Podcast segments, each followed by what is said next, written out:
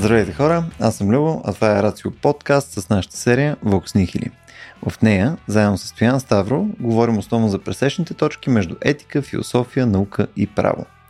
През последните 5 години записваме подкасти, видеа, дори и правим събития на живо. А за тези от вас, които пък за първи път чуват нещо, което е на Vox Nihili, професор Стоян Ставро е юрист и философ, ръководител на секция етически изследвания към БАН, преподавател е по биоправо и основател на платформата Преизвика и правото. Също така, от последната година и половина той е основател на Лексебра, онлайн експертна правна система за съдебна практика. При нас днес, а, при нас днес за втори път се престрашава и присъединява поетът и есеист Иван Ланджев. А, Иван е носител на голямата награда за поезия Орфеев певец Негови творби са преведени на над 10 езика, като последната му творба е от тази година под името за неизбежната случайност. Работил е като сценарист за български продукции, превеждал от английски и руски, преподава творческо писане и в момента е творчески директор в рекламна агенция. След епизода с него за авторството и изкуствен интелект, решихме да разнищим една още по-лесна тема, тази за истината и демокрацията.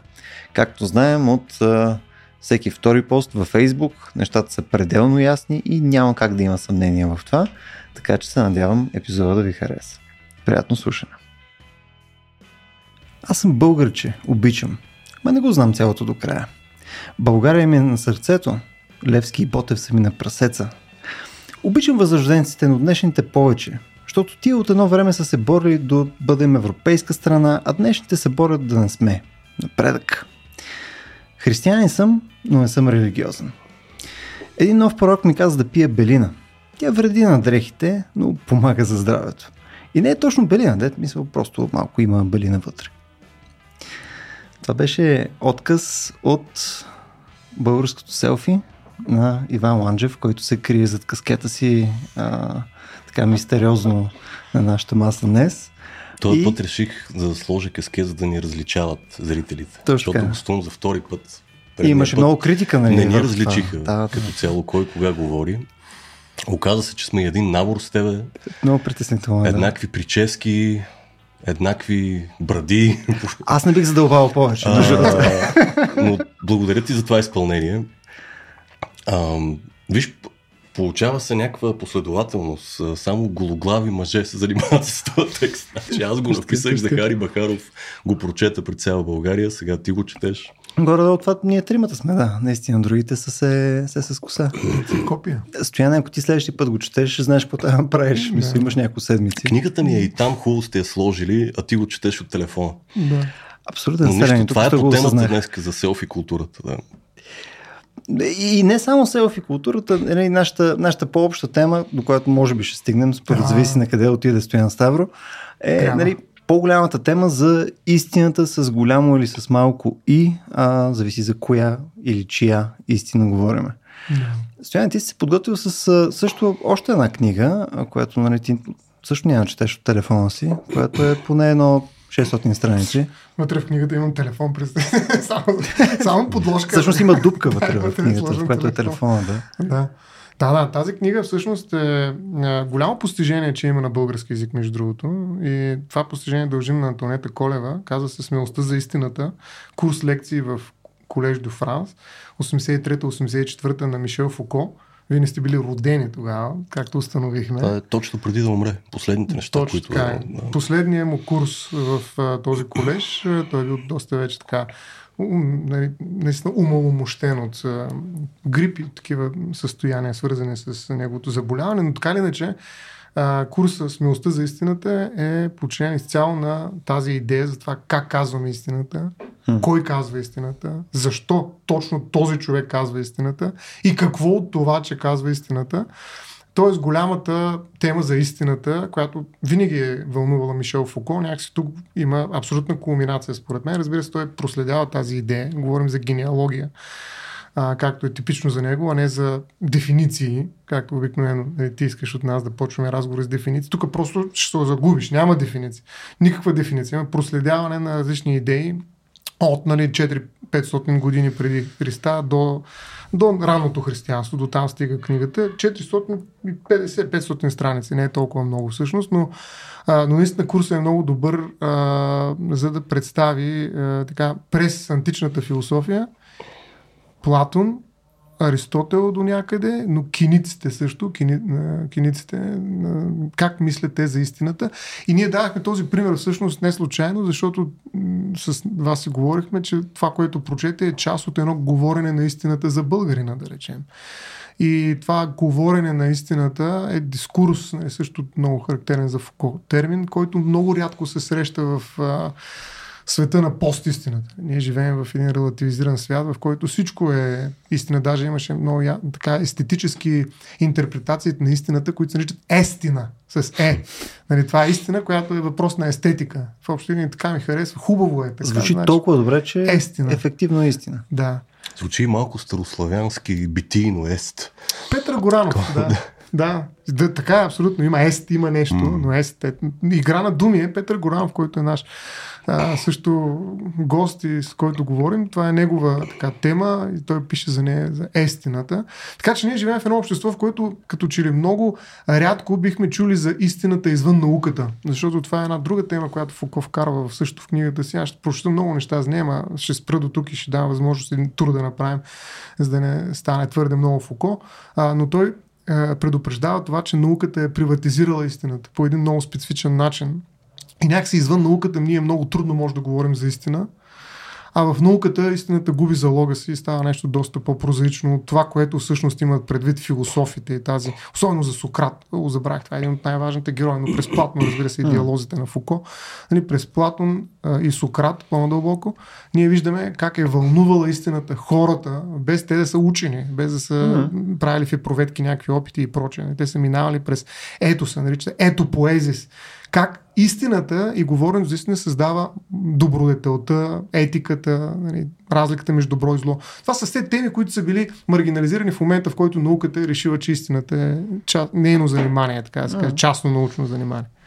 Но все пак в България, виждате, от време на време се появяват някакви неща, включително това на Иван, което прочете ти, които а, се разпознават като дискурс на истина. Ето, този човек ни каза истината. Uh-huh. А това е много рядко, между другото. Нека да го подхванем от там. Защото мен ми е интересно дали това нещо, като за начало Иван го препознава като нещо, което е mm-hmm. говорене наистина. В смисъл, Точно. това е ли, съществува ли като твърдение? Смяташ ли, че ти адресираш нещо, което е някаква реалност или по-скоро отново ти е естетизиране на някакви проблеми, които ти имаш с набор от хора? А, нямам проблеми с набор от хора. Това е художествено произведение, но аз твърдя, че на почиване истина и аз не лъжа в него.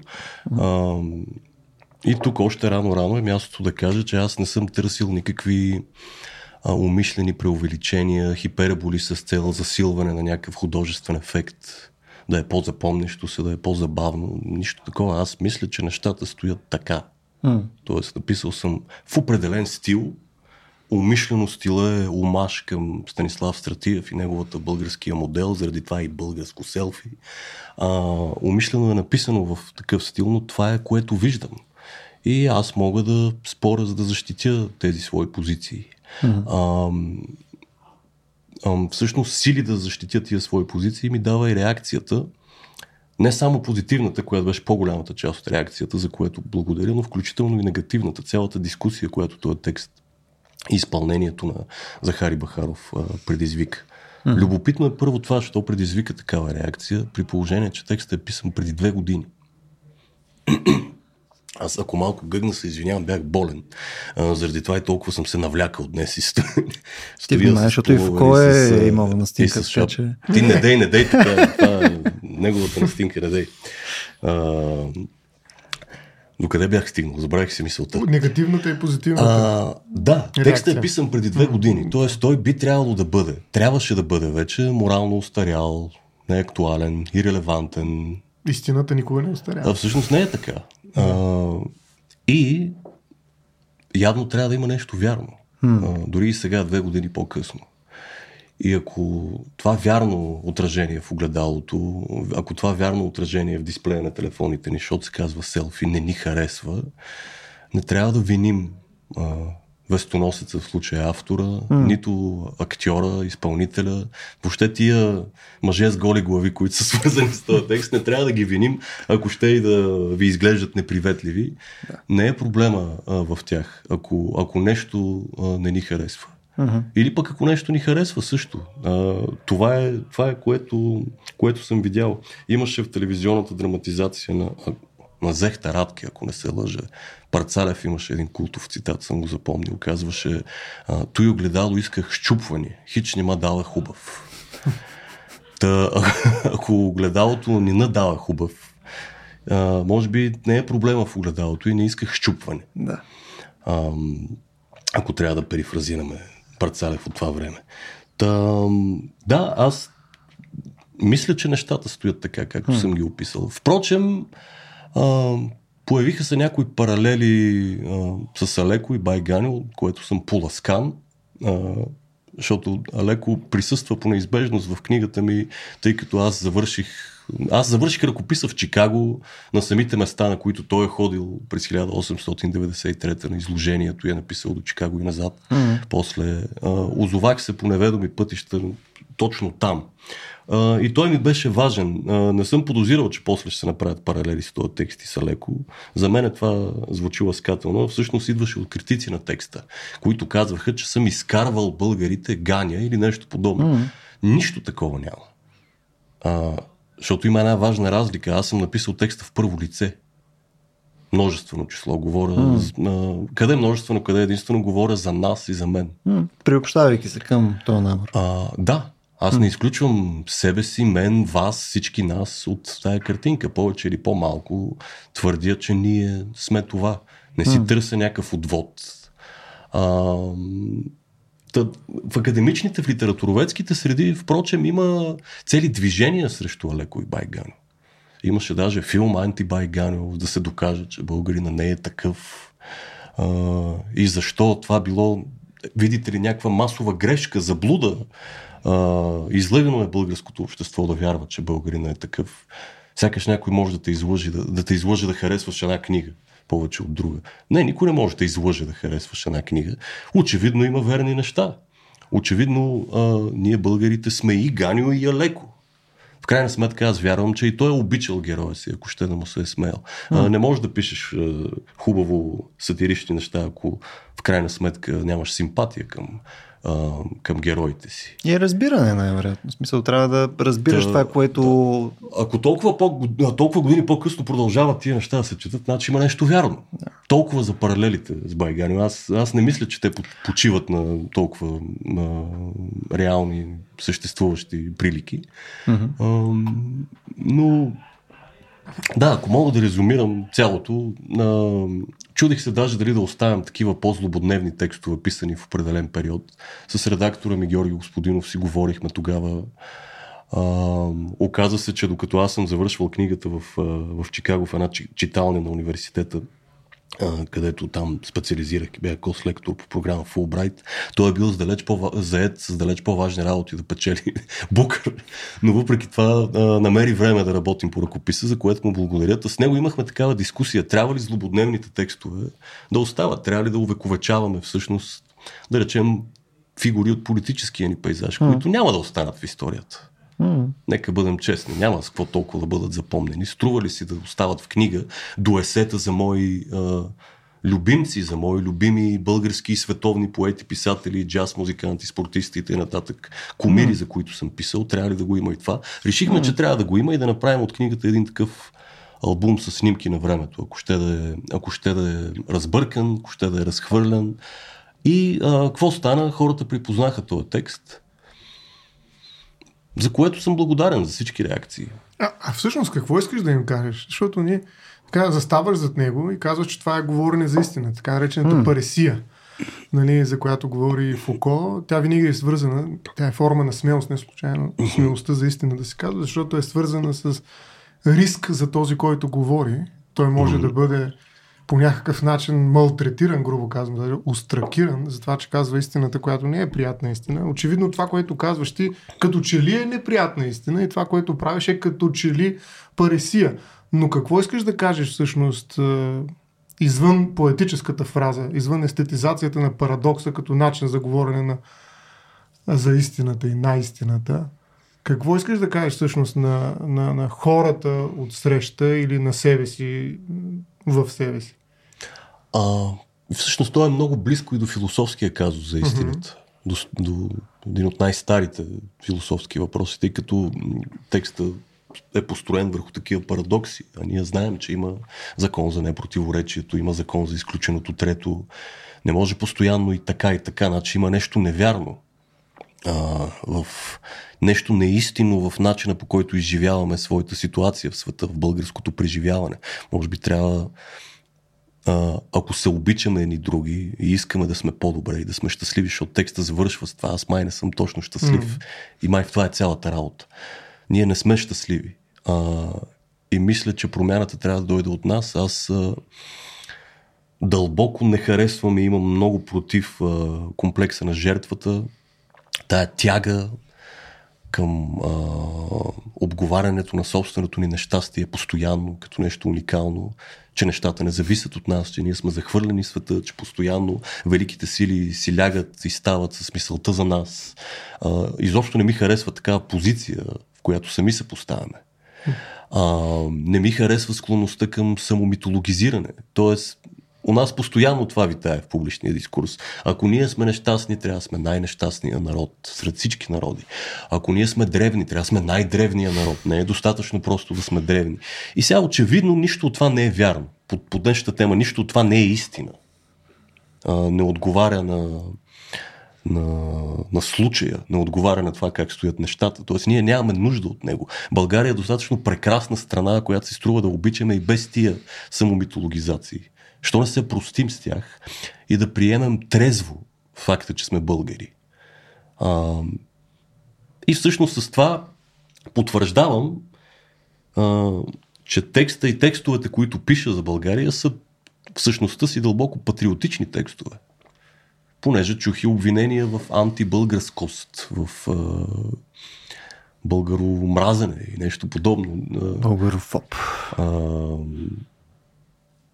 смешно е, защото идва от непознати хора. Тия, които познават житейския ми път, знаят, че аз а, въпрос на избора винаги да съм решавал моите билети да са двупосочни. Живял съм в чужбина, избирал съм да се върна. Смятам връзката си с моя роден език за неразривна. Аз обичам да се връщам тук, искам да живея тук. И вярвам, че ако обичаш наистина родината си, така както обичаш семейството си, и дистанцията е толкова скъсена, би трябвало да можеш да си позволиш да и кажеш някои работи, mm-hmm. както би казал на най-близките си.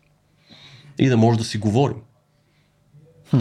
А, между другото, не знам дали се сещаш, това го има и в Платон, диалозите за Сократ.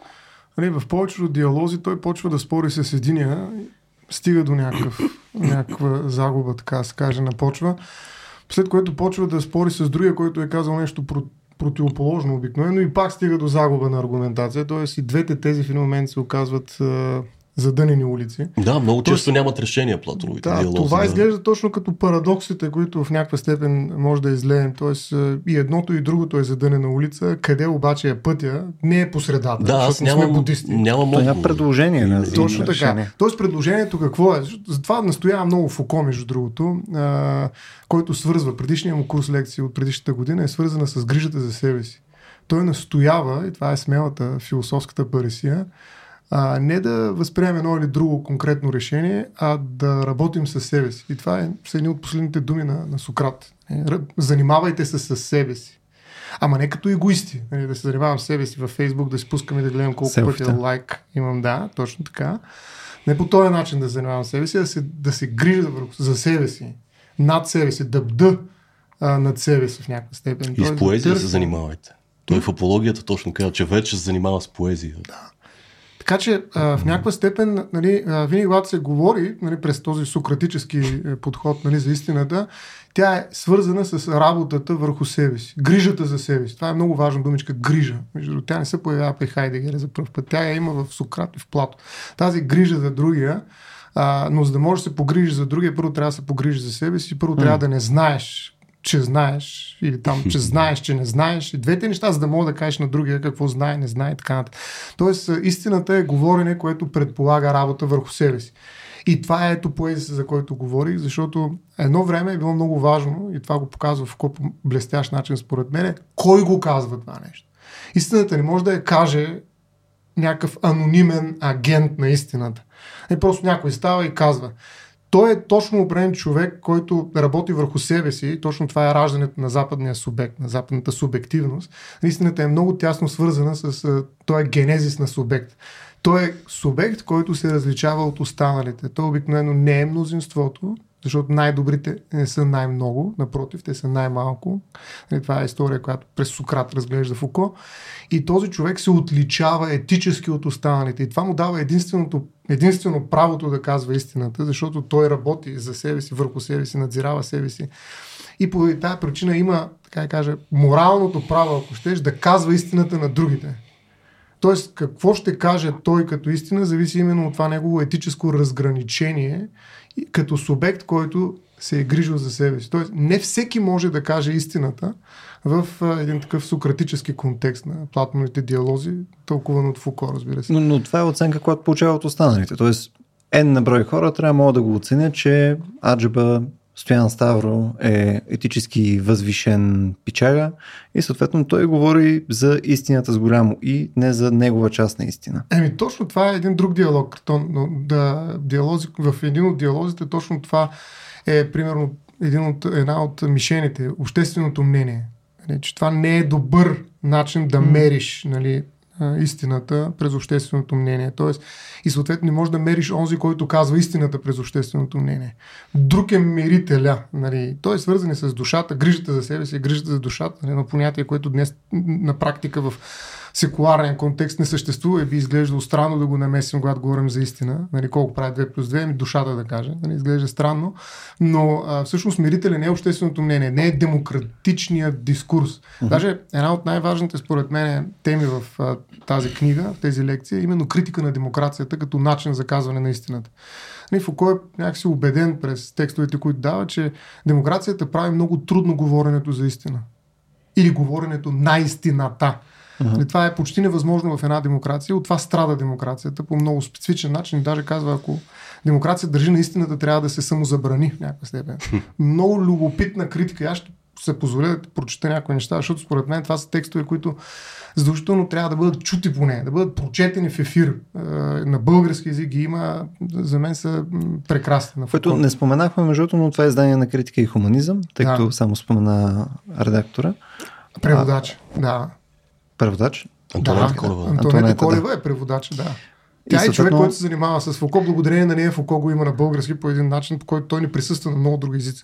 И така и така съм на повърхност тема, да. която е за селфитата, е с една от по-яките корици. В интерес да. на критика и хуманизъм имат много приятни минималистични корици. Да. Само споменавам. Ця, цялата поредица да. на Фуко защото има история на сексуалността, излязаха трите, първи, втори и четвърти, сега ще излезе и трети том. Е, и има също така лекциите Грижата за себе си, нали, точно а, предишния курс от лекции през 82-83. Но нека да зачита няколко текста, защото те са прекрасни наистина просто, но а, показват какъв ни е проблема, да речем, включително с демокрацията във Фейсбук. Ако изобщо можем да търсим демокрация на това място, между другото. И то е твърден точно с това разграничаване, етическо разграничаване на това кой говори. И ето какво пише а, Фуко, за, коментирайки Платон в държавата. Че Платон разказва за онзи пълен със свобода и откровенно говорене, пъстър и разноцветен град. За лишение от единство град, в който всеки дава своето мнение, следва собствените си решения, управлява себе си както иска. Мисля, че това толкова добре описва, нали?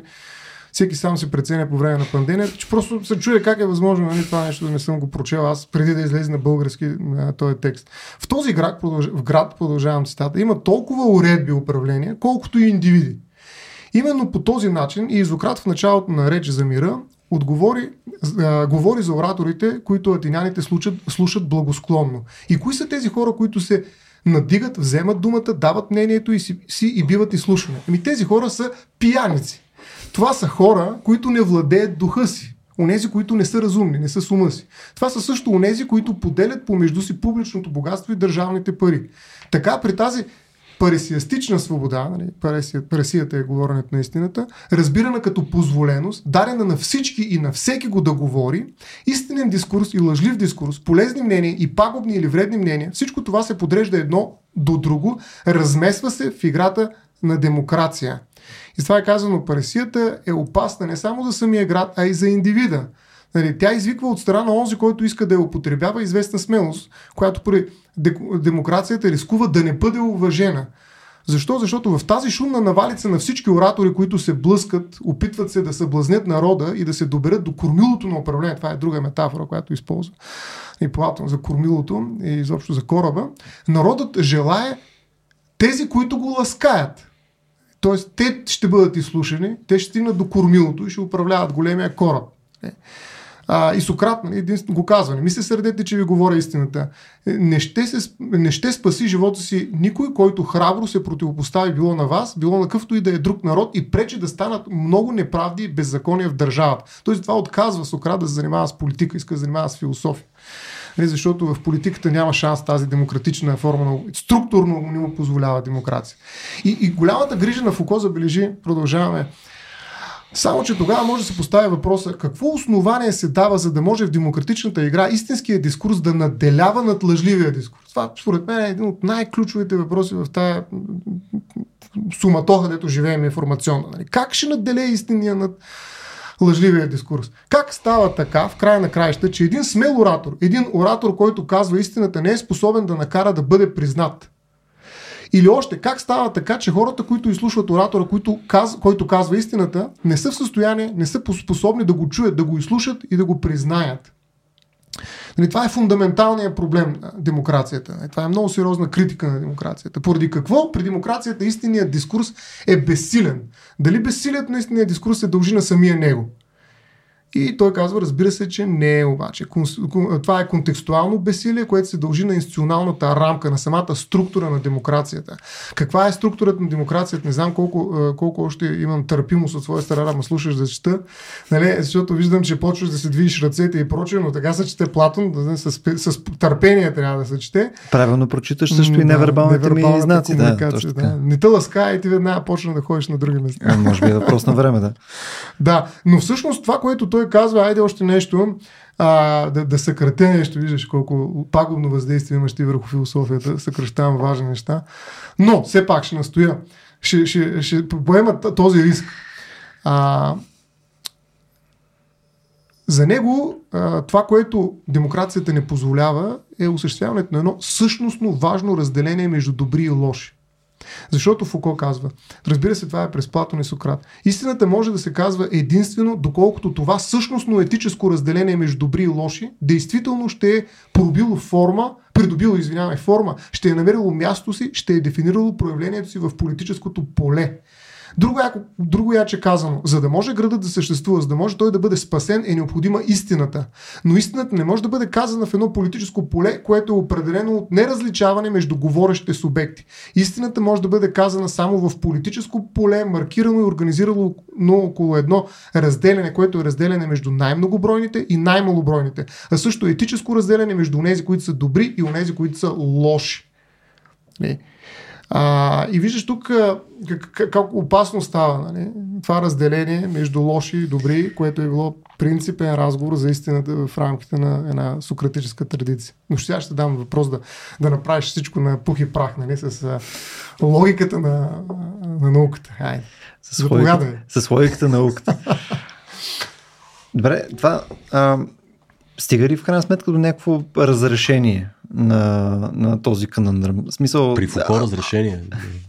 Е, нали, за, нали, заявихме преди малко, че в крайна сметка не, трябва, да има, трябва да има някакво предложение за, за подобрение. Нали? Смисъл, трябва да има както всички знаем от повечето ни бизнес срещи, следващи стъпки.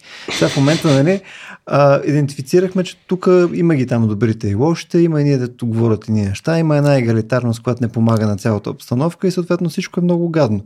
Нали, какви са Ами виж сега, ако има изобщо някакво а, решение, то е свързано с тази неспособност демокрацията да се справи с въпроса за истината, поставен по този начин. Защото тя се опитва да овласти мнозинството.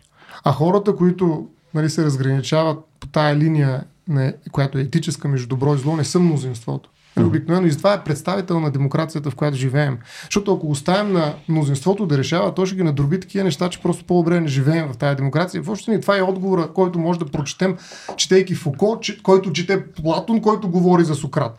Нали, тоест, нали, във всички случаи отговор е на няколко степени е далеч, но още веднъж ще, ще позволя нали, тази смелост да ти чета някакви текстове тук на Фуко. Когато човек се обръща към една маса от хора, когато тези хора дори управляват града, не е възможно или е твърде трудно да се открие при тях това етическо разграничаване, това етическо разделяне, това етическо своеобразие, което прави възможно казването на истината. И това е нали, проблем, проблема за най-добрия в демокрацията. Какво му се случва с най-добрия? Ами, устракира се. Нали, тук е много хубаво описание какво е остракирането. Нали. Единствено, защото неговия престиж на този, който е най-добрия, неговото изключително превъзходство, особени качества, които е показал, го поставя твърде много на другите граждани, затова той трябва да бъде елиминиран. Най-добрият. Това, между другото, и тема, която и Ниче може да похване в един по-последващ етап. Тоест, най-добрият бива остракиран, Малцинството, което знае, може етически да, се, да бъде своеобразно в това свое казване на истината, на практика е блокирано от мнозинството, което, особено ако не е в представителна демокрация, не, дава кормилото на този, който го ласкае. Нали, това виждаме в всички форми на... Така работи политиката. Популистската политика. Нали, да, и по-голямата част от политика, но, но особено популистите в политиката. Нали. Те, те искат да фанат кормилото. И какво, какво, какво е решението? Изобщо това решение е в кавички обаче. Ами, демокрацията може да предостави на моралното превъзходство едно единствено място. Място, което е самото отстраняване на демокрацията. А ако наистина има някой добродетелен човек, то нека демокрацията изчезне и нека хората се починят като на цар на този добродетелен човек, на този етически превъзхождащ ги човек. Виждаш какво е било решението тогава? Александър Македонски да влезе. Нали, макар, че това не е ония цар като Диоген, който е царен, антицарен, нали, както го нарича Фуко, но това, това е са решение. класическите номера на да. Фуко. Аз гласувам той, за Стоян Ставро за просветен диктатор. Смисъл. При него винаги присъстват такива провокации. Това, за което той говори mm. е вярно, е по-скоро винаги неизменно присъстващото отношение на тълпата към а, дъровития по-различния да. индивид. Това е станало с Сократ, това е станало и с... А... Има два в световната история а, на идеите, ако мога така да кажа, има два такива случая. Най-трагични, а, най-дълбоки. Единият е Сократ, другия е Исус. Същото нещо е станало с Исус и той преживява а, а, същите гонения и той е осъден а, според закона справедливо осъден и там казуса за истината се намесва. А, ако си спомням правилно Евангелието, Пилат прокуратора на Юдея даже пита, що е истина. Но, но ще стигнем до там. А, ще, това ще се го припомня, защото искам да се спра повече на него. Но да, по въпроса за Фуко, а, той обича да провокира. Решения там няма, защото това не е решение, естествено. Той си дава ясна сметка, че това не е решение, това е риторическа фигура, това е стил. А, но аз, разсъждавайки по-прагматично, естествено съм благодарен, че м- живея в някакво, дори, дори у нас да е подобие на демокрация, в което да, той е прав в цялата какофония, а, истината може да не излезе наяве. Защото пропагандата е снабдена с трибуна, лъже словото е снабдено с оголемяване на шрифта, болдване на фонта и така нататък. въпросът е, че искам терен, на който а, истината се допуска да излезе и да играе на този терен. Защото в а, альтернативата на демокрацията, каква да е тя?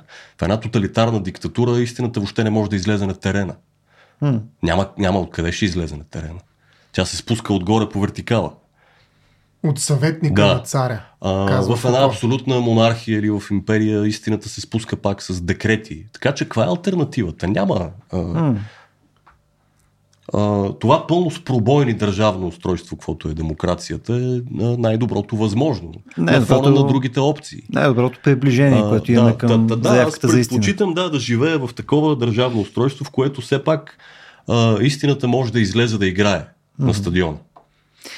Нека само Вярно е, обидно става, когато а, тя бъде заглушавана от толкова много посредствено, защото всеки е снабден а, с собствен микрофон, всеки вече сам е медия и така нататък.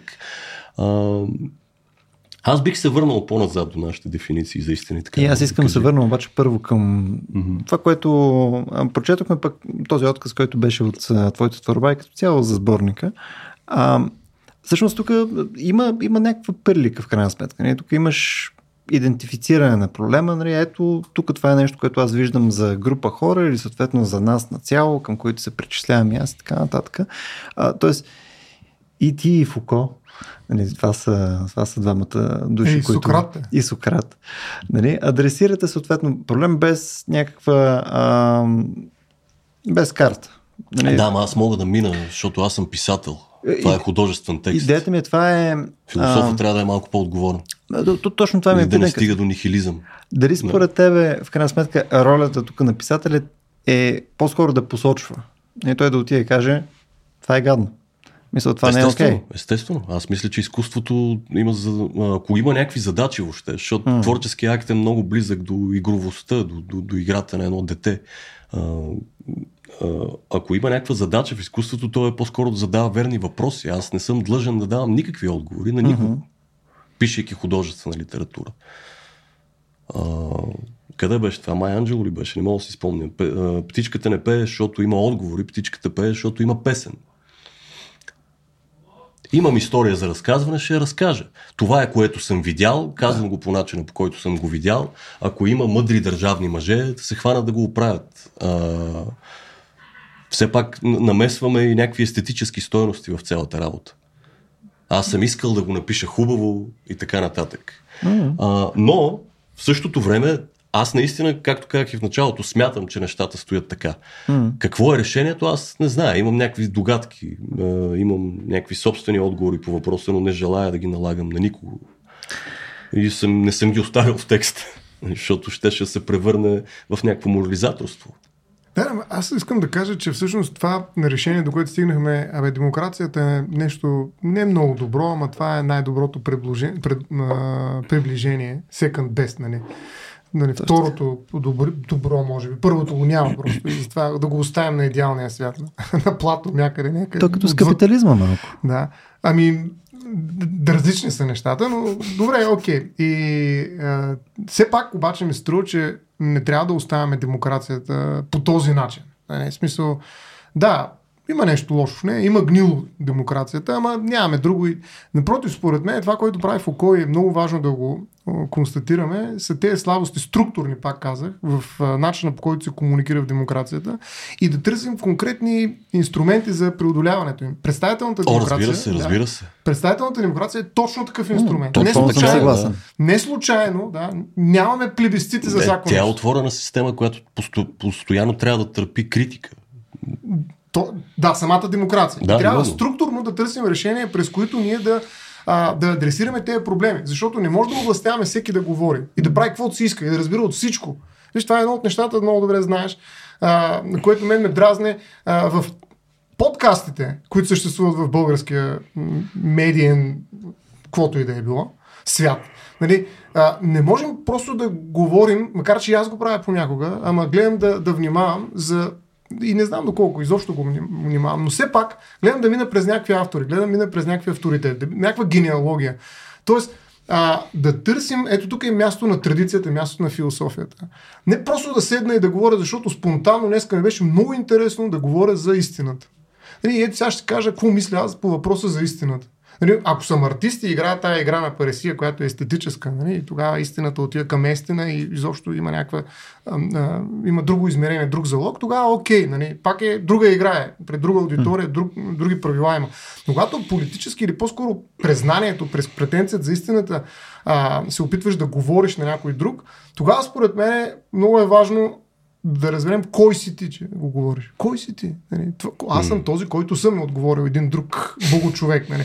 Нали, но аз мога ли да отговоря подобно нещо? И какво казвам, ако кажа нали, тая глупост? Ако беше просветен диктатор, можеш да го кажеш. Еми, не, то не е просто да го кажеш, разбираш, то не е перформатив това казването.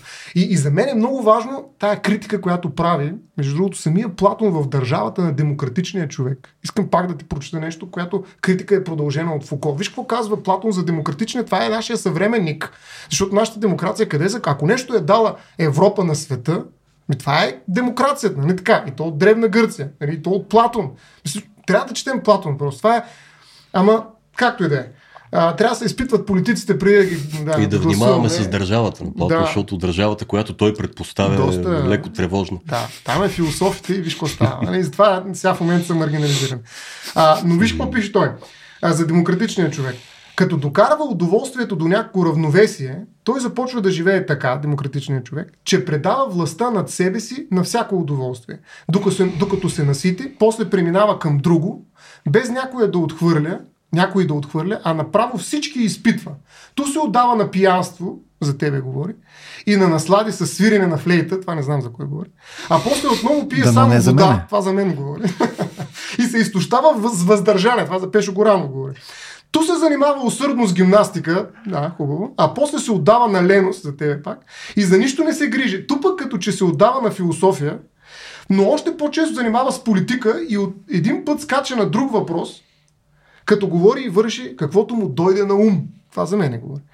Продължава Фуко, още малко. Вече това е Фуко, до тук беше Платон. Този живот на демократичния човек, ту безделен, ту заед, ту отдаден на удоволствие, ту отдаден на политика, а когато се отдава на политиката, казвайки всичко и каквото и да е, което му минава през ума, този живот лишен от единство, този живот на примесите, този обречен на множествеността живот е живот лишен от истина. Той не е способен, той е не способен да направи място на истинния дискурс. Нали, тая, този живот с примеси. Нали, едно от най-важните неща и това в християнството се поема тая те- тема за чистотата. Наистина трябва да се изчисти. Нали, докато ние какво правим? Живеем в един свят на амалгами. Ние сме хибриди. Това е други автори, като Това не е ли Латур, да речем. по-скоро критика, стояне, критика Да. към необмисленото, нали?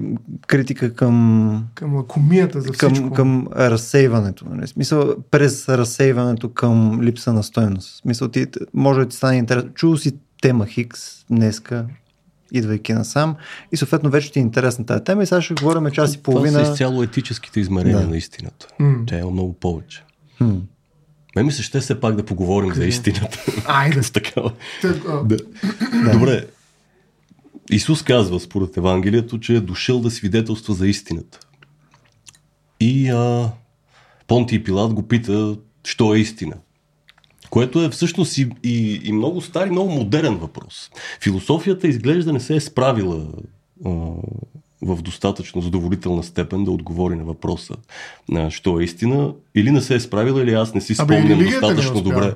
А, да, също. Или аз не си спомням достатъчно добре годините на следване по философия. Но а, съвсем накратко, за зрителите, а, най-популярните теории за истина, такива, каквито аз ги помня от философията. Имаме една, която ми е, може би, любимата, най-известната, тя е кореспондентната теория за истината. А, хубаво го е казал Тома а, Аквински, при него е накратко адеквацио интелектус етрей. Тоест, а, това, което е в нашия ум, нашите мисли за нещата, трябва да съответства на самите неща. Тоест, изреченията ни, предположенията, разбиранията, твърденията, мислите ни трябва да кореспондират с, заради това е кореспондентна теория, трябва да кореспондират с реалността. С това какъв е случая, както би казал Витгенштайн. Как стоят нещата. Тоест, нещото тук трябва да кореспондира с нещото, за което говоря, за което става дума. Има, трябва да има кореспонденция. А, звучи много очевидно, по-нататък са открити доста проблеми с това. А, защото ако трябва мисълта да отговаря на факта, а, има проблеми, да речем, по Фуко, защото фактите може да ги спускат някакви властови структури. Един проблем. Друг проблем е, че има негативни факти. Примерно факти на някакво отсъствие. Да речем, а, мога да кажа, и това ще кореспондира на реалността, че в това студио няма жирафи, на, примерно. Тоест, но тая, тая липса също е факт. Как ще определим и така нататък става вече много сложно. А, другото е, че самата кореспонденция предполага, че все пак реалността, то е двупосочно малко, реалността също се обославя от моята перспектива на гледане.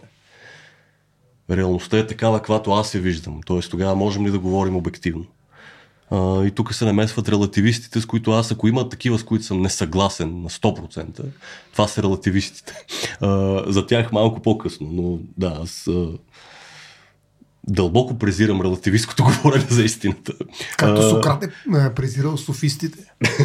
Не, иначе софистите са много готини, защото те са, те са стиляги, така разбират от стил. В писането много помагат. И пари иска. А, да, но, но релативистски подход от страна на философ ми звучи несериозно. А, що, защото, айде да говорим за релативистите. Те ще ви кажат, че не съществува истина, защото не се знае, няма истина, всичко е истина, нищо не е истина.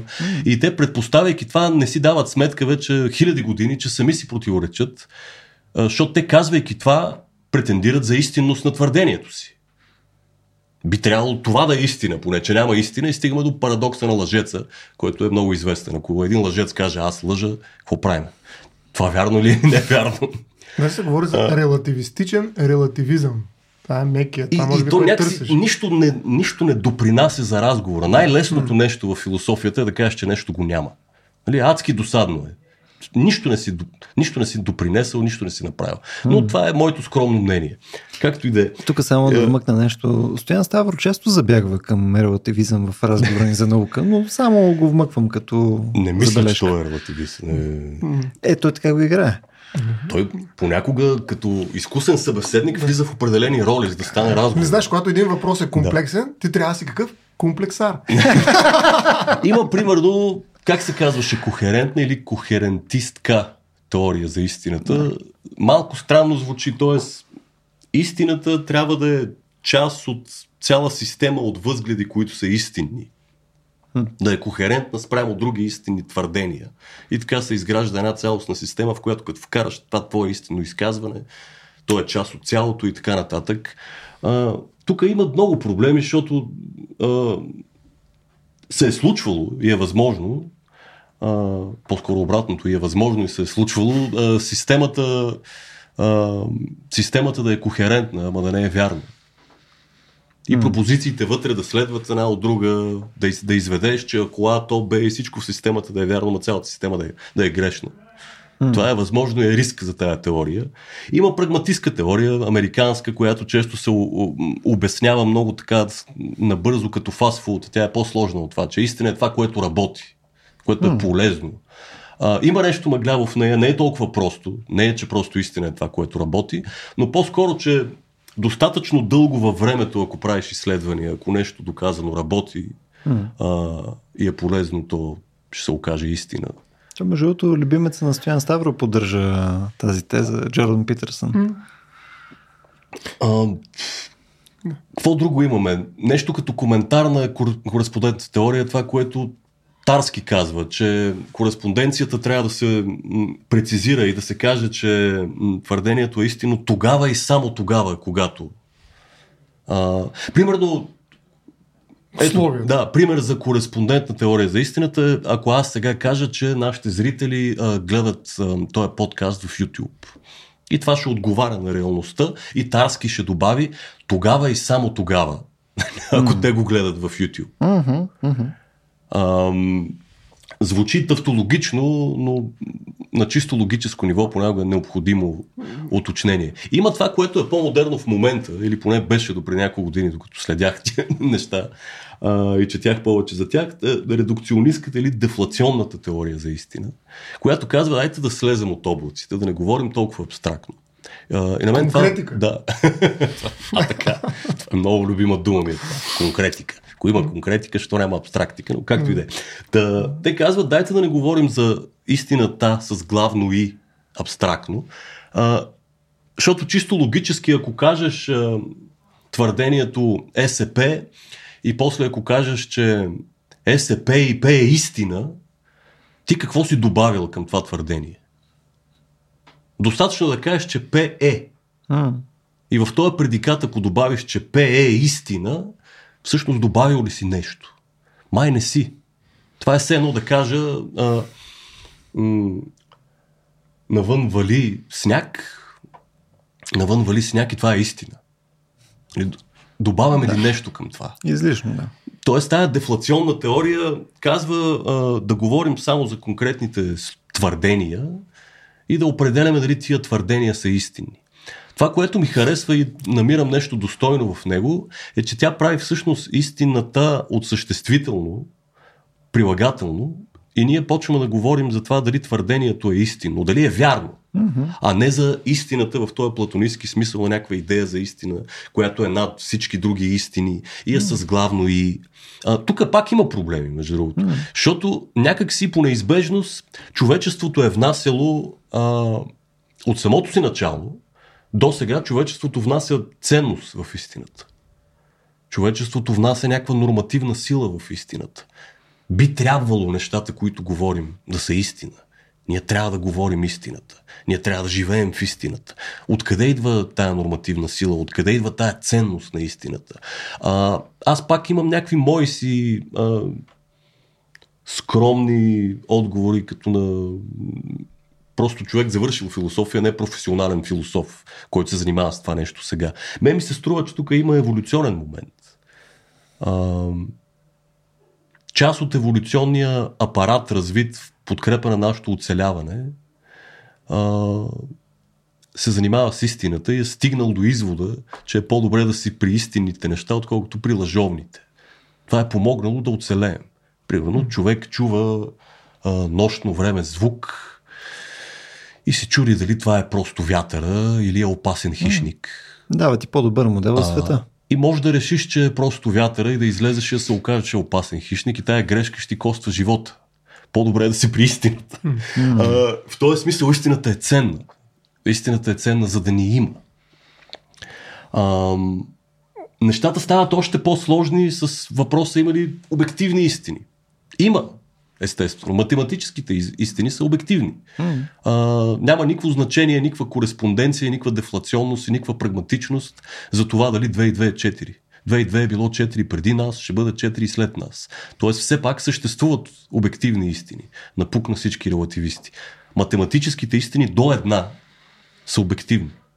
И тук влизаме в друг, Следствие на аксиоми, но друг да. нерешим спор, в който аз заемам страна, не знам дали съм прав. Знаеш, вечният спор дали математиката е измислена от нас или, или открита. Да. А, аз, аз съм на втората страна. Аз смятам, че ние откриваме. Смятам, че хората се натъкват на, на математическите. На да. Смятам да някаква канава на света, на правила на играта. Смятам, че ние се натъкваме на математическите истини. А, Натъкнали сме се на, на, на, на това, че 2 и 2 е 4, mm. натъкнали сме се на аксиомите, натъкнали сме се на това, че има 8 тона в октавата и така нататък.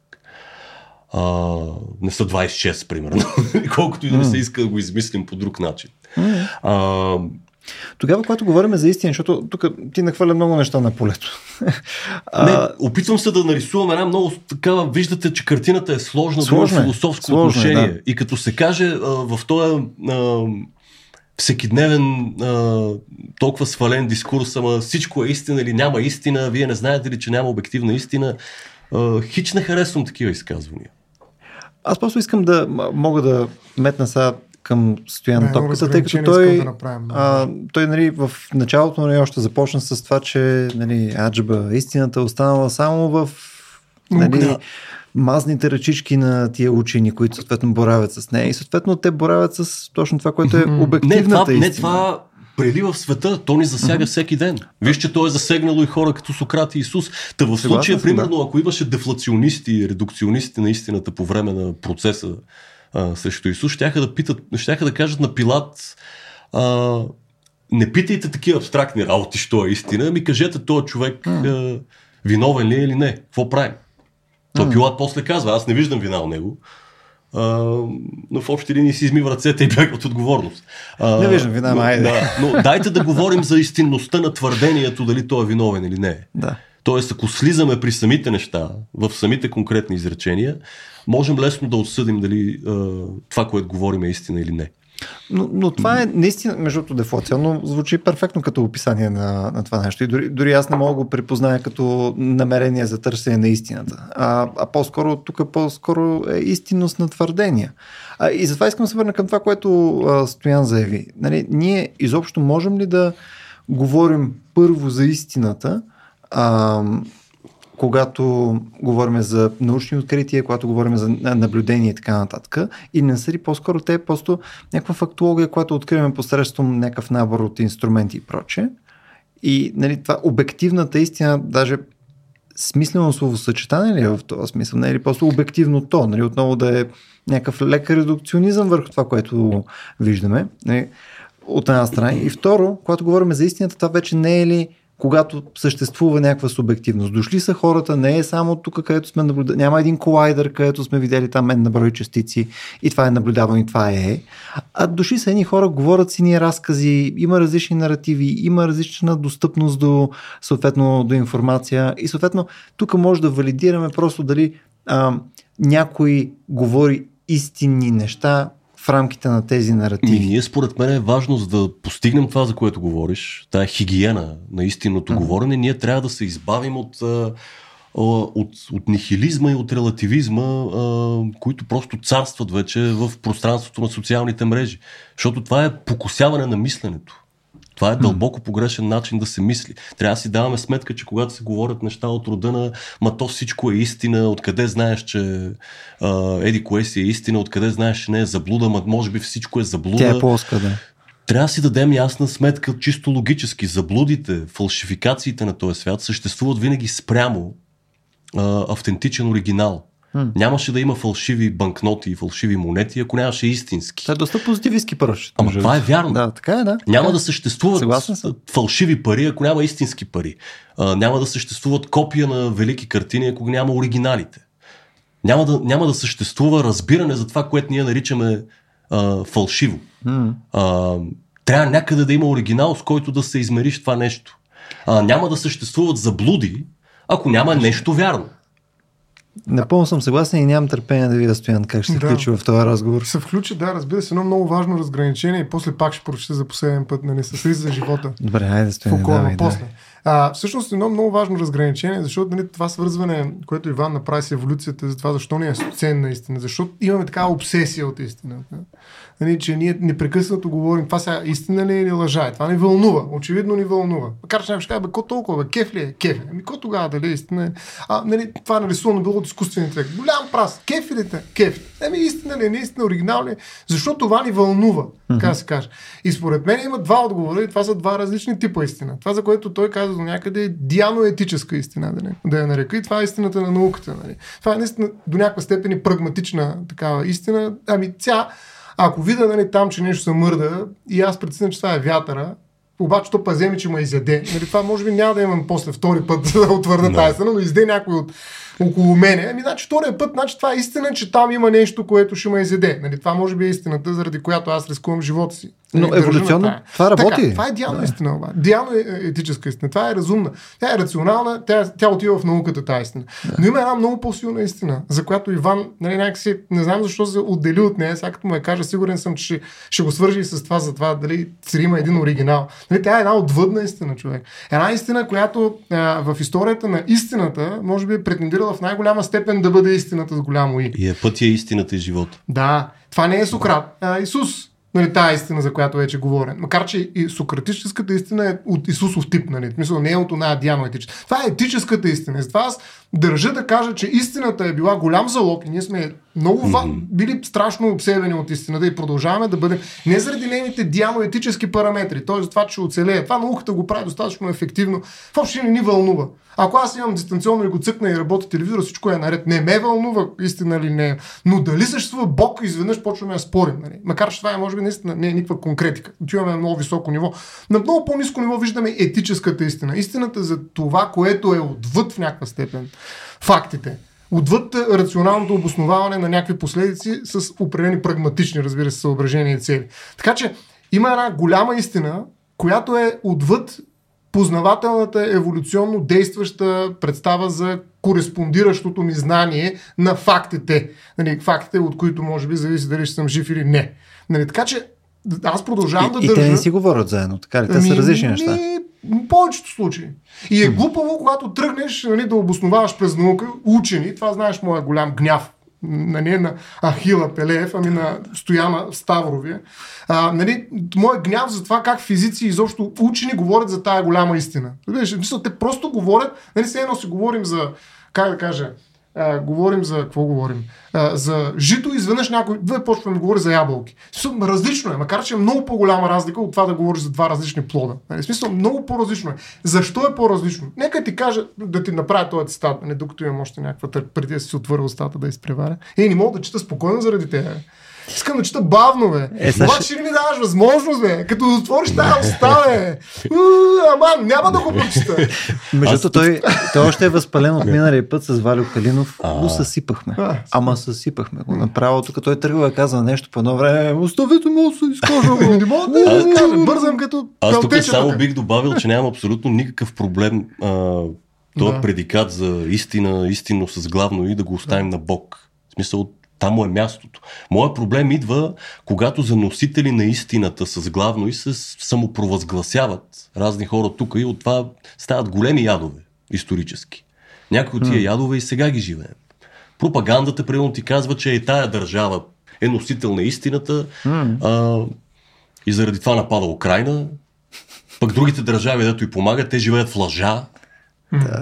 И по-близко до Бога е тая държава, дето е до истината и се получават едни такива глупотевини и толкова вредни. И заради това моят апел тук е, когато говорим за конкретно състояние на нещата, е дайте да, да слезем при истините твърдения. А, примерно вместо пропагандистите да твърдят, че Русия е носител на Божията светлина на истината има право да прави това, което прави в Украина, е да питаме истинно ли е твърдението, а, че Кремъл отрови Навални. Истинно твърдение. Истинно ли е твърдението, а, че през 2022 а, февруари месец започна пълномащабна инвазия срещу суверенна държава. Това твърдение е истинно твърдение. Та, метафизическите а, ценности около истината трябва да ги оставим някъде при разговора за божественото и да спрем да ги слагаме тук при разни а, държави, отделни индивиди, които се самопровъзгласяват за единствени, винаги са единствени, единствените носители на истината.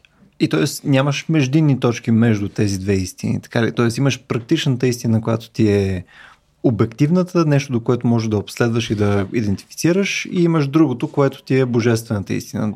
И между тези две неща няма други истини. Няма, няма истина на съгласието, примерно. В смисъл, серия хора се съгласиха, че еди кое си нещо, до което ние нямаме достъп. Просто няма как да го замериме, няма как да имаме обективна информация за него, е истина. Мисля, не мога да замерим колко забавен е някой. След ние трябва да се съгласиме, че този пичага е забавен. Нали, това не е ли също някаква форма на Еми истина? съществуват консенсуси около тия неща. Тоест това е трети вид истина. Ами, има консенсус наистина. Примерно, достатъчно хора на брой са решили, че Дейв Шапел е забавен, uh-huh. примерно. И, а, дали на теб и на мен това ни харесва. В един момент нещата стават факт на базата на, на консенсус в естетическото поле, uh-huh. предвид. Да речем, а, аз съм меломан, обожавам да слушам музика, но имам по някаква причина имам някакъв проблем с Боно. Примерно не ми харесва много YouTube. Не си сам, да. Има, имам няколко любими песни на YouTube, а като цяло не слушам каталога на, на YouTube. Е от това следва ли, че по някакъв начин се, от моето нехаресване следва ли, че се разклаща истинността на статута на Боно и група YouTube в пантеона на, на рок музиката? Не, нищо такова не следва. Да, това е някаква локална истина. Консенсусен факт е, е статута на Боно в канона на рок музиката. Това, че аз е, не ги слушам толкова, въобще дремем на тях. Стояне ти слушаш и Боно. Не. Ще Да, слушаме ще ли? Фуко. ще слушаме ли? Съм тъпил порит само в окочите. Давай, Стояне. То... А, не бе, не смисъл, какво да давам? Аз всичко дадах, а, каквото можах дадах. Сега ще прочета и това, ако ми позволиш. ама- Да, да, да. А, е, добре, айде да видим нали, как присъстват нали, включително религията, включително науката в този последен абзац, който Okay. ще прочета от ам, Фуко. Може да се предполага също, че институционализирането на практиките на казване на истината в формата на наука, една нормирана наука, регулирана наука, институирана наука, наука, която придобива тяло в институции, е, ами тази институционализация несъмнено била друга голяма причина, поради която темата за истинския живот, защото тук много важно е свързването на темата за истината с живота, с темата за живота.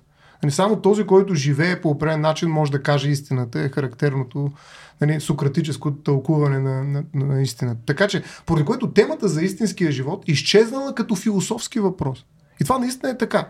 В момента нали, Макентар беше обявил края на, добродетелта, на добродетелите изобщо. Ние живеем в... Гледаш ли кои са героите? Ние сме постгероични общества. Нали, хора с добродетели няма такива. Има хора с интереси, нали, но с добродетели. Така, поради което темата за истинския живот, с това и за добродетелите в крайна сметка, е изчезнала като философски въпрос. Защото за мен Боно е много по-важен. Не как свири, ами какъв живот живее. Разбираш ли, ако аз съм от гледна точка на този философски поглед за истината и истинския живот. Нали. Затова Исус нали, гледам какво прави, не гледам даже и какво говори. А, така, не мога да продължа. Поради, да реших тук да се вкарам в между изреченията, за да мога да кажа тук там е някакви неща преди да ме прекъсна. Защото чакаш на нали, да, чакаш на, на да, да, приключа с изречението и да ми вземеш думата и аз използвам това. така, а, поради което темата за истинския живот изчезнала като философски въпрос, като проблем за условията за достъп до истината. Значи истината е нещо, което трябва да имаш достъп, а не просто истината, която я намираме е там. Нали? Ако научната практика, научната институция, интегрирането в научния консенсус, ето тая думичка, за която говорихте консенсус, са достатъчни само по себе си, за да осигурят достъп до истината, то очевидно е, че проблемът за истинския живот като основа необходима за практиката на казване на истината изчезва. Значи достатъчен консенсус. Няма нужда от добродетелния живот, този живот, който е залога с своето етическо своеобразие, което прави казващия истината носител на тази истина благодарение на живота, който води. Така, конфискуване на проблема на истинския живот в религиозната институция. Ето, защото Фуко, нали, включително и Сократ, нали, не, това не са религиозни апологети, това не е някакъв богослов. Нали. Конфискуване на проблема на истинския живот в религиозната институция. Анулиране на проблема за истинския живот в научната институция. Това са две оси, по които изчезва истинския живот. Нали? Било то в религиозната институция или в научната институция. Това е нещо, което винаги съм искал да ти кажа, нали, виж колко хубаво е казано тук, че няма разлика между това конфискуване на добродетелта от двете, ли, по двете линии, наистина, през истинския живот. Наистина. Нищо, че съм нали, дефла, дефлорирал, дефлорирал ще да кажа, от тая дефлация наистина. Чукане дърво. Разбирате, защото въпросът за истинския живот непрестанно заглъхвал смалял, смалявал се, бил отстраняван, изтриван в западното мислене. Разбирате защо вече? Нали, той бива смаляван именно през епистемология, именно през гносиология, именно през логика, именно през наука. Нали, просто се смалява този голям въпрос, който е бил философски. Съгласен съм, че философията не е успяла да даде крайен отговор, но тя никога не го е търсила. Сократ Нали, ти как, какъв е крайният отговор? Ми Сократ не може така е, камо ли Фуко, uh-huh. нали, смисъл, който тълкува Сократ. А начинание на коя дисциплина си, е това? Казва. Занимавайте се с себе си. А начинание на коя дисциплина е това да намери? Философията. Със сигурност. Е, нали, не е работа да го търси. Но не може да ти даде отговор. Тя, тя ти казва, е занимавайте да се с себе си. Да. И затова тя е наука, която как uh-huh. не е невротизирана от факта, че не е ефективна от това, че не може да стигне до крайното решение. Не можем да се споразумеем, стигнем ръцете и се тръгнем вече тук и с едно абстракт. Ще дам за хората да знаят. Няма смисъл да гледат час и 10 минути, нали, някакъв. Meeting, да. Има ето тук, той, той, той, ясно ли ти, айде, преследващото, нали? Ставаш демократичен човек, оня, който, нали, от толкова много да. примеси в живота си не може да води истинския живот, който му дава достъп до истината. Разбираш? Mm. Това е етическо своеобразие, на философа, който проявява една специфична смелост, казвайки по този начин истината, а истината е единствено това. Занимавай се с себе си. Грижи се за себе си. Наблюдавай се. Това, между другото, е използвано в християнството. Нали, аскезата, това упражняване на истинския живот, на праведния живот, нали, което е вече в много по-силна нормативност, нали, сложен в самия себе си, нали, доразвива тази идея. Тази идея че ти трябва да внимаваш какво правиш, да работиш, да надзираваш себе си. Добре, но в смисъл, ако продължиме по, по тая линия, не значи, че за да работиш върху себе си, трябва все пак да склониш към някакъв пак идеал. Нали, в случая на религията, лесно, ние имаме книга. Нали, съответно и там има серия характеристики, към които трябва да се стремиш. И е перфектно. Може да направиш един себе анализ и да кажеш, нали, смирен ли съм, нали, проче, тия покрай греховете, как са нещата, добре ли е всичко и така нататък. Нали. Има нещо към което да се стремиш. В един секулярен прочет на цялото нещо, как изглежда това нещо, това себеобръщане? Към нещо, което Стоян каза много правилно. Занимавайте се с себе си, но нека кажем, това е работа над себе си. Mm-hmm. Защото връщайки се към тази селфи култура, в момента всеки се занимава с себе си. Да. И никой не, не работи над себе си. Не е това. Тоест всеки възприема, да, възприема себе си като медия. И нещо се обърка наистина. Всички тия вече станали прословути анализи на социалните мрежи като на търговска платформа и знаеш, той е известен цитат, забравих, че и беше вече, че ако ползваш продукта безплатно, значи ти си продукта. Ти си продукта, да, точно. И всъщност социалните мрежи са продукт в полза на, на рекламодателите и на, и на брандовете, за които ти си продукта, защото те те таргетират през тия социални платформи и така нататък. Трябваше да е друго. Социалните мрежи и въобще глобалната мрежа, интернет, можеше да бъде третирана и от време на време пак я третираме, но по-рядко, отколкото трябва, като а, безкрайна библиотека, като достъп до цялото световно класическо наследство в джоба ти. А то не стана така. А, стана нещо друго. Виж самата, самия речник на тия неща. Човек си създава профил. т.е. някаква уж личност. Това не си ти. Това е твой профил. Дигиталният ти двойник. А, някакъв аватар, не баш ти. А, освен това, човек търси последователи. Кои хора търсят последователи? Водачите на секти търсят последователи. Месиите. да. И има в, в това постоянно себеизживяване, търсещо instant gratification, това моментално удовлетворение. Изживяваш, преживяваш постоянно себе си през моментно удовлетворение.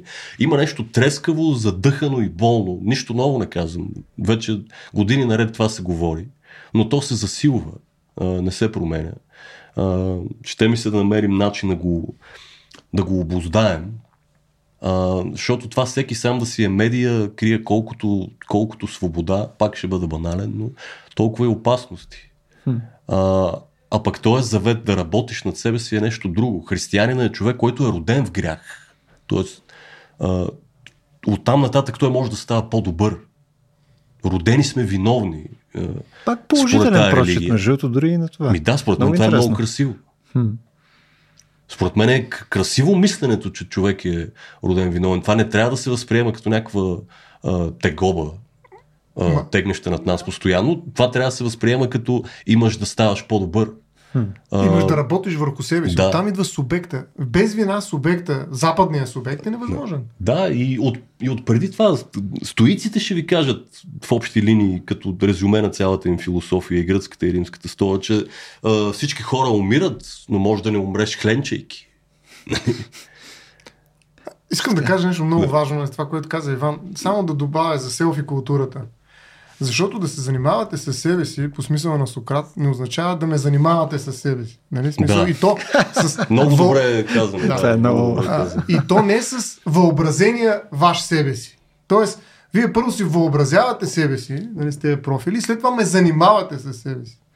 Нали, по един доста нарцистичен а, начин, нали, който по никакъв повод не ми позволява да бъда себе си, т.е. да разсъждавам реално върху себе си. И в някаква степен да търсим заедно себе си. Нали, смисъл, това е едно усилие, което в никакъв случай не е удоволствие само по себе си. Само удоволствие. Това не е свързано с огромно удовлетворение, но това е труден път. Нали? Смисъл, това преодоляване на себе си, това, особено в християнската, да. да, в християнската вече е, линия, тя се променя. Нали? Ако Сократ вярва в нашата възможност да открием себе си и в общи линии в желанието си да, да бъдем себе си, християнството, и това го проследява много внимателно Фуко, създава едно съмнение относно това дали ние сме на себе си. И дали тук някой в нас, в моето тяло, и това са признанията на плътта, четвъртия том на история на сексуалността, която също излезе. На същия преводач, Антонета Колева, на същото издателство тая година, а, историята на плътта, там се проследяват ранно християнските автори, още тук в смелостта за истината започва тая тема, за това недоверие към себе си. Ако аз в а, античната култура имам все пак някакво базисно доверие в себе си, стига да търся, стига съм отворен, стига учителя ми да е добър и проче, аз ще намеря себе си и трябва да занимавам себе си по един позитивен начин. За Фуко християнство обръща парадигмата и парасията става нещо лошо. Не мога да гледаш някой в очите нали, предизвикателно, особено ако си жена. Защото това е паресия и това е нещо, да, свързано е с смелостта да кажеш наистина на някой, но в християнство паресията става негативна. Това става някаква надменност, някаква наглост. Нали, това е някакъв хюбрис вече в някакъв степен, защото ти вярваш, че си страшно. Нали, какъв си ти? Кой си ти? Нали, пак също стигнахме на този въпрос. За да... Така че християнство усмирява тая позитивна а, работа върху себе си и казва, внимавайте със себе си. Работете върху себе си, обаче във вас там е ония, който ви изкушава плътта, нали, която е под тялото и в някаква степен може да ви а, накара да правите неща, които са отвъд, които не са вашата воля, не са и волята на Бога. А Бог може да ви чуе през молитвата само ако търсите това, което Той иска от вас.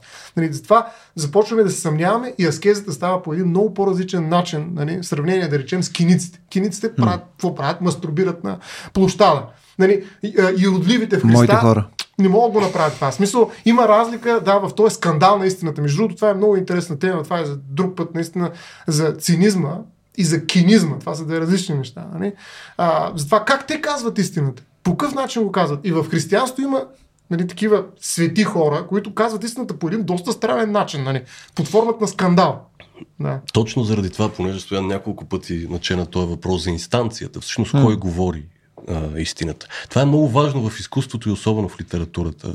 И аз пак нямам отговор, но наскоро разговарях за това нещо с а, мой приятел, много добър поет. Ние сме на различни мнения по този въпрос, защото съществува една такава традиция, славянска, староруска даже, за образа на юродивия. Mm-hmm. Това е свят безумец в общи линии. Това е човек, който е маргинал в обществото. Той е отритнат от обществото. А, минава често за слабоумен, за градския идиот. А, обаче той може да си позволи да каже неща, понеже е маргинализиран, понеже е остракиран от обществото, може да си позволи да каже истини, които тия, които играят играта, не могат да кажат. И тая, този образ, тази фигура се повтаря в руския фолклор, в, руска, в руската Особено там. литература. А, има такъв свят безумец в Борис Годунов на Пушкин, например, Николка. Дето може да си позволи да каже някои неща, че цар е лъже цар. Примерно, никой друг няма нищо да каже. А, и тая фигура на юродивия, лека по лека, от красотата, която току-що описах, се е обърнала в някаква догма, че писателя, човека на изкуството трябва да е маргинал, трябва да е остракиран, трябва да не е в обществото, да не е в полезрението на публичността, трябва да е нещо средно между птичка Божия и свещена крава, да е трогателно беден и прочие. Mm. И тук вече аз не съм съгласен с тази догма. Защото имаме цял друг свят, друга цивилизация, западния стил, а, артист и публичен интелектуалец. Много вярвам в тази роля на публичния интелектуалец. Струва ми се, че тя се позагуби в българското пространство. Ти и Хабермас остана. В, в, в, в, не, благодаря ви за това, което вие правите, защото вие сте такива хора. И тук трябва пък да похвалим социалните мрежи и интернет, защото наред с лошото го има и хубавото. Този разговор нямаше да е възможен без интернет и нямаше да стигне до никого. Така че да не се превъзнасяме толкова и в критиката си.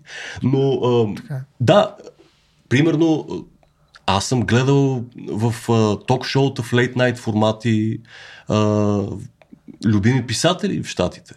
И те говорят на равна нога с холивудски знаменитости. Не се страхува високото да слезе при ниското в кавички. Защото просто няма такова нещо. А, виждал съм а, Норман Мейлър да си говори с Мухамед Али а, в Лейт Шоу, Кърт Вонегът гостува, Гор Видал гостува, Труман Капоти гостува. Най-големите писатели на времето а, гостуват в ток-шоу. Това сега къде mm. ще го срещнеш? Виждал съм на прословутия диван на Бернар Пиво във Франция да сядат водещите интелектуалци на времето. Виждал съм в а, прайм тайма да дебатират а, Фуко и Чомски. А, стария дядо сър Бъртранд Ръсел да има програма по BBC и да говори за философия нали, Mm. по BBC. А, и аз не смятам, че това е грешно.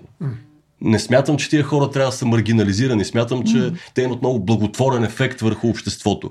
Та, ето, този спор за инстанцията, трябва ли да си задължително извън обществото, за да можеш да казваш истини, или напротив, трябва да се възползваш от някаква публична позиция, за да прочистиш малко публичното пространство от, глуп, от нищо говорене и да кажеш някои истини. Това не е ли по-скоро функция на мястото, където се намират хората, които са съответно остракирани и така нататък? Тоест, те са този тип отделени от обществото, за това, че са чаровно бедни, леко луди, ама те са някакви артисти, нещо там чуват някакви гласове и така нататък. По-скоро това не ги ли иммунизира като функция от това да не дойдат нали, съответно с шамарите. Нали, дали ще е управата на даденото нещо, там просветения диктатор или съответно обществото, което изисква ти да си мълчиш, защото отново просветения диктатор може да не хареса това, което Еми, в крайна казва. сметка се не е ли предполага едното да е някаква среда, продукт? в която публично може да кажеш Да. истината. И, идеята ми е, не е ли това продукт, то типаж, не е ли продукт по-скоро на На източното? и тиранията. Да. До голяма степен да. Той се появява по-често в тиранични общества. Защото иначе от кой ще дойде нали, да, да ги говори тия неща спокойно, а, спокойно публично. Любопитно е и мястото на истината в литературата, специално истината, която се изисква от писателя. Много ми е странно и много интересно, а, защото това изискване, пак тая нормативност на истината, не се търси при други артисти. Примерно никой не пита Бетовен дали е честен, като е писал Деветата симфония. Обаче, питат, рапа го имаме. Обаче питат писателя, да, всички литературни форми, защото рапа е писане, не само mm. музика. Всички литературни форми изискват някаква честност, изискват mm. да си носител на истина. Много е странно. Дори ако пишеш художествено, пак питат дали си честен спрямо чувството, не дали си mm. верен на документалния факт. Сега, нали, слабия писател може да припише вестникарска хроника и като го прочетеш ще кажеш, аз не му вярвам на той, той е лъже. Да. а, добрия... при хълца тук нещо. Да, да, да. Добрият писател, да добрия писател ще, ще напише, че една сутрин Грегор Замза се е събудил като огромно насекомо и ти ще му повярваш. Защото чувството е вярно. Той ще те накара да се почувстваш по този начин. А, Аз със сигурност се чувствам понякога по този тоест, начин. Може да. Иска се, ако, ако си автор на художествена литература, според мен да си честен спрямо чувството, не според сухата документалистика, но нямам отговор, може би Стоян ще има отговор, защо се изисква истинност точно да, от писателя. Да, и аз се опитвам да го следвам да това. Старая се да съм честен в това, mm. което пише. От композитора не се изисква. Mm. Ами, Всъщност това не е, разбира се, това не е моят отговор, но тъй като съм почнал Фуко и съм фукоянец днес, а, всъщност той прави много фукоят. А, той прави много важно разграничение между казване на истината и правене на истината. Живеене в истината. Нали, този, който живее, разбира се, вече видяхме как ги свързва. Само този, който прави истината, който се упражнява в истината, който практикува истината, примерно да речем този, който е аскет, който а, спазва определени правила, определен режим, не еде някакви неща, пости, а, предпазва се от изкушения. Дам християнския контекст, в който това е възможно, нали? както и стоиците по същия начин имат определен режим. Това са режими на живеене в истината. Нали, да, което е, да, няма, там няма казване. Не е нужно. Киниците, нали, какво правят? Изплюят се в лицето. Ти не говориш нищо. Нали? Там има такива а, точно казуси, такива случаи, които те не са казали кой знае какво, просто са направили нещо. Нали? тук искам да се изплюя, няма къде друго да се изплюя, много чисто било в дома. Само не плюи нали, в дома и той се е изплюл в лицето, защото е намерил друго място. Нали, в смисъл, нищо не е казал, обаче е направил истина. Той показва една истина. Нали? А, тоест, казването на истината това, което останало в някаква степен в литературата е свързано с говорене, нали, в някаква степен. Не мога да го кажа истината през музика. Музиката е, нали, така, така да кажа, доста добро естетическо, а, тако, естетически хак на, на, на, как да кажа, на, на истината. Защото това не е нито правене, упражняване в истината, аскеза, нито е говорене. Не е паресия в този смисъл, в който ще ти каже сега това какво е истината и какво не е. Аз правя музика. И затова нали, той Иван ти каза, но аз съм спокоен, защото не нося в някаква степен отговорност. Нали? Тази естетическа паресия, нали, която е в някаква степен а, винаги с налично оправдание. Аз го правя, защото ме кефи. Нали, смисъл, защото и вас кефи. Нали, музиката е много типична mm. форма, в която нали, мога да избягам от тези две форми наистина. Ама Казване, игровостта в музиката е много повече, отколкото в литературата. Да, може би Там това. много повече играеш. Но и в поезията е така. Нали, смисъл, поезията е най-близкият език до истината, музикалната, т.е. не истината. Нали, някакси бягаш от... В момент, в който тръгна да кажа нещо, което има някакво смислено значение еднозначно, защото истината все пак трябва да е еднозначна, не мога да кажа какво беше. А, поета на бездумния език. Да. Нали? Ай, кажи ми каква истина ми каза сега в момента това нещо. Ня, но пък е хубаво, красиво, всички. А, е, а. Нали смисъл и продължаваме нататък. Тоест, ние излизаме от царството на истината, грубо казано, благодарение на различни форми на изкуство, макар че изкуството много пъти е и казвало истината. Нали, особено модерното изкуство. Нали, той е казал много истини за привъзвисено изкуство, нали, в а, което ходи там да се излага, ама ние пък го правим на, на улиците, ще го правим с писуари и де нататък. Нали, Тоест изкуството е казвало истината за изкуството също, mm. т.е. в него има паресия. Нали, това е обаче етически ангажирано изкуство в някаква степен. Нали, това е разликата на това. Така че съм напълно съгласен за това наблюдение и не аз нали, толкова, колкото през Фуко някак си прочитам тая разлика за това как света от гледна точка наистина се разделя на казване на истината и упражняване на истината. И двете са форми на работа наистина. Като нали, философията в някаква степен през Сократ е свързало едното с другото. Нали. Ти трябва да имаш истински живот, да водиш истинен живот, за да можеш да казваш истината. Иначе не можеш да го правиш. Не можеш да кажеш истината. Нали, не пушете, а дай сега се запаля.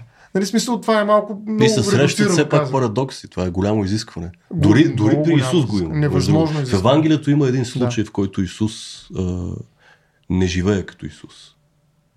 Има такъв много известен казус. А, а, на едно място Исус проклина смокиново дърво. Не знам дали знаеш Да, това да, да, нещо. да.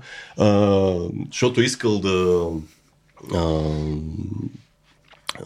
искал да отоли глада си. А, и то още било рано за смокината да даде плодове. И той се ядосал и проклел дървото никога повече да не даде пло- плодове и той съхнал вовеки. И много се е анализирал той казус, нали, защо Исус го прави това нещо. Защото това е, ден. това е единственото от чудесата му, а, което не е всъщност жизнеутвърждаващо. Да, е наказателно, репресивно. Да, да. И има, предполагам, тонове анализи защо това е направено. Ти кой предпочиташ? Няма, аз нямам отговор. А, Да, не да, да, Да. Го оставим като а, въпрос. но, но има и такива примери. А, Ето това е още един пример, че е и човек. Бог човек. Да. Та, все пак писателя го държат отговорен. Повече отколкото а, другите артисти да казва истина. Да. И ние, пишейки, а, ако сме честни със себе си първо, се гледаме да не лъжем, защото то ще стане лошо произведение, ако излъжеш. Тоест има естетическа връзка с истината, която може би е също толкова неразривна, колкото и етическата. Специално при писането. Специално при писането. Сигурно за това го има това прословутото на Служеницин, че да има голям писател за една държава, е едно да има второ правителство. Опасна работа. Да, е, опасна. опасна работа. Е, това е. Ама между другото, Иване, ние с тебе бяхме си говорили за това нещо. Интересува ли когато някой е написал някакво много хубаво произведение, какъв живот живее той? Примерно това, че Хайдегер е написал някаква невероятна философия, пък в художествената литература те ще дадеш много повече примери и четем и се възхищаваме колко хубаво е. Интересува ли, че той примерно е бил нацист? Много силно казано. Или пък, че е вярвал в това, че децата могат да прави с тях попрени неща. Или пък, не знам. Тоест, тая разлика между поета, който пише и поета, който живее. Но според мен това е голям разговор, това е отделен разговор. голям разговор. Да, Имаме какво да кажем по този да, въпрос, да. Може би ще направим друг разговор за това. Но ето това е пак разлика за говоренето на истината и упражняването на истината. И един поет, нали, защото ние стигнахме до там, нали, кое трябва да прави? Да говори истината, това достатъчно ли е? Макар че това е минимум, нали, все пак може и да не говори истината. Много хора пишат, какво? А, макар че говорят истината в някакъв разказ, Ма който не е говоренето е много по-лесно да се отсъдиш, защото примерно Да. клиническите примери, които ти даваш, те театри... театрализират Да, жеста. така. Става просто за една Театрална театралност истина. на жеста. И видиш ли, това било показване на истината и демонстрация на истината. Що? Да, Що скандал па, бе? на истина. Се държиш прилично, що да е по-малко истина. Да. Нали. Тоест, тук почваме да тълкуваме, не е ясно. А, при вербализирането, говоренето на истината, може би по-лесно може да отсъдиш, Да, не знам. да. Но, но, но виждате ли как се разделят? Нали? И ние изобщо не искат нищо от авторите, просто да говорят красиво, други искат от тях да казват истината, а трети искат и да упражняват истината. Нали? И един автор може да раб- работи в трите модуса. Хм. Нали? Така че и това може да се случи само ако си писател. Ако си музикант, някои от модусите падат или по някакъв друг начин се редуцират. Така че наистина много важно какво ще кажеш. Като писател зависи в какъв модус живееш. Така че е добра отправна точка, като за начало да не си фашист. Мисля дори има. Винаги, е, Просто винаги е по-добрия полезно. вариант да не си фашист. Да, оттам татък ще видим какво ще говориш, какво ще правиш. Дай да започнем някъде от някъде Има от някакви минимум изисквания, примерно човек да не е Минимален фашист. ред. Да напиши ми ги да не? Да, бе, аз, Сега, аз бях ти дал едно мемо преди това, един митинг, да от знам. предишната среща. да. Прати ми ги на имен. Ами вижте, ние всъщност мемо. Да установихме... не е правил разни неща в Северна Африка, примерно деца Точно също. Да, да, Да. да. Е, Има серия неща, които мога да си представя, които би било полезно да направи. Конкретно Стоян Ще Ставро. прочета, ще Защото знам неговите, неговите уклони. Ами, момчета, всъщност ние днеска, ето, успяхме да формализираме една и финална дефиниция на истината, Аз сега да а, нали, с която всички се Ще съгласихме. на всички, които си изпратят. Нали, И почта.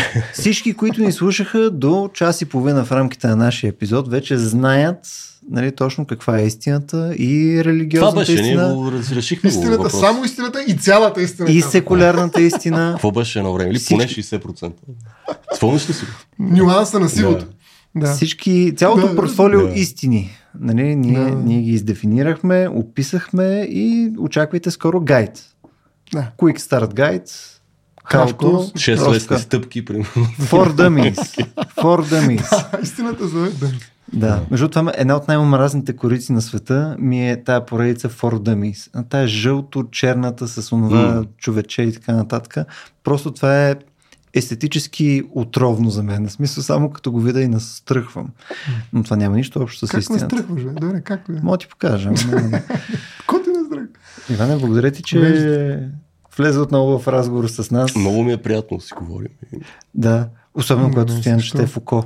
Нали, това е съвсем друга естетика, няма как. Не, не, забелязахте ли, че Фуко пише като поет на някои места? Според мен пише изключително красиво Да. Фуко. Пише красиво. Не като поет, но като естетик. За стила му винаги ще се съглася. За постановките му не толкова, но за стила му винаги ще се съглася. Добре, и надяваме се, че запазваме опцията да поговорим и за тази тема, която само зачекнахме сега. Да си поговорим всъщност за Лошия поет. лошият поет или автор. Да, на цяло. Мгм. Еми, освен да благодарим и на нашите зрители, на колана черта, слушатели, Граматиката ти да имам. точно така, а, които успяха да направят по-оптимален нашия разговор днес. А, да се надяваме, че това, което изслушахте, ви беше приятно.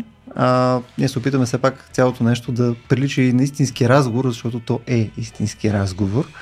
А, така че ако такъв тип, а, такъв тип епизоди са ви интересни, винаги може да предложите и други теми за разговор, които пък ние, да евентуално да отхвърлим. Точно така, като Министерство А, на истината, извинявай.